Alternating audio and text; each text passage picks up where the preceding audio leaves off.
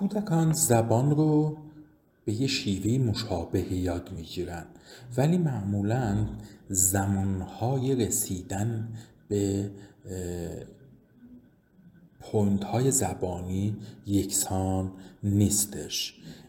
برخی از کودکان مشکلاتی رو توی زبان دارند که بر اساس سن گفتار درمانگر میاد ارزیابی می‌کنه و باید این critical point ها رو بدونه و بر اساس اون تقسیم بندی بکنه نشانه ها چی هستن؟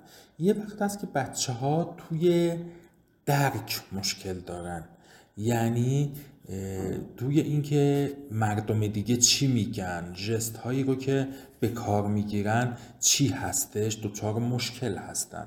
اونا نمی‌تونن اجرای دستور بکنن. نمی‌تونن به سوالات پاسخ بدن. و یه علامت دیگه ای که دارن این هست که اونها نمی‌تونن اشیا رو پوینت بکنن نشون بدن.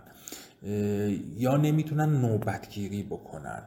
گفتار درمان ها آموزش ویژه دیدن که با این کودکان کار بکنن و بهشون کمک بکنن و این مشکلاتشون رو درمان بکنن.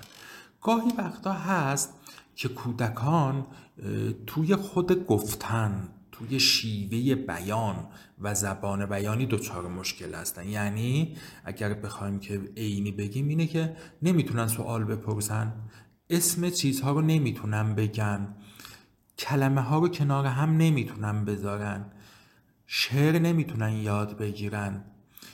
و زمایر رو درست به کار نمی‌گیرن. اینها هم نشانه هایی هست که کودکان توی زبان بیانی دچار مشکل هستند. اینکه علل مشکلات زبانی تو پیش دبستانی چی هست؟ می‌تونه علل متفاوتی رو داشته باشه تک عاملی نیست. ولی اینجا من اشاره می‌کنم چه کودکانی بیشتر در خطر هستند اونایی که preterm به دنیا میان زودتر از حد موقع به دنیا میان. وزن زمان تولدشون خیلی کم هست. مهارت های شنیداریشون افت داره یا hearing loss دارن. دچار اوتیسم هستن. Down syndrome ن یا fragile X دارن یا fetal alcohol spectrum disorder هستن یا دچار سکته شدن صدمات مغزی دارن سی پی ها یا سربرال پالزی ها جزء گروهی هستند که این مشکلات رو باز نشون میدن اونایی که دچار مشکلات تغذیه‌ای هستند و تغذیه بد و ضعیفی رو دارند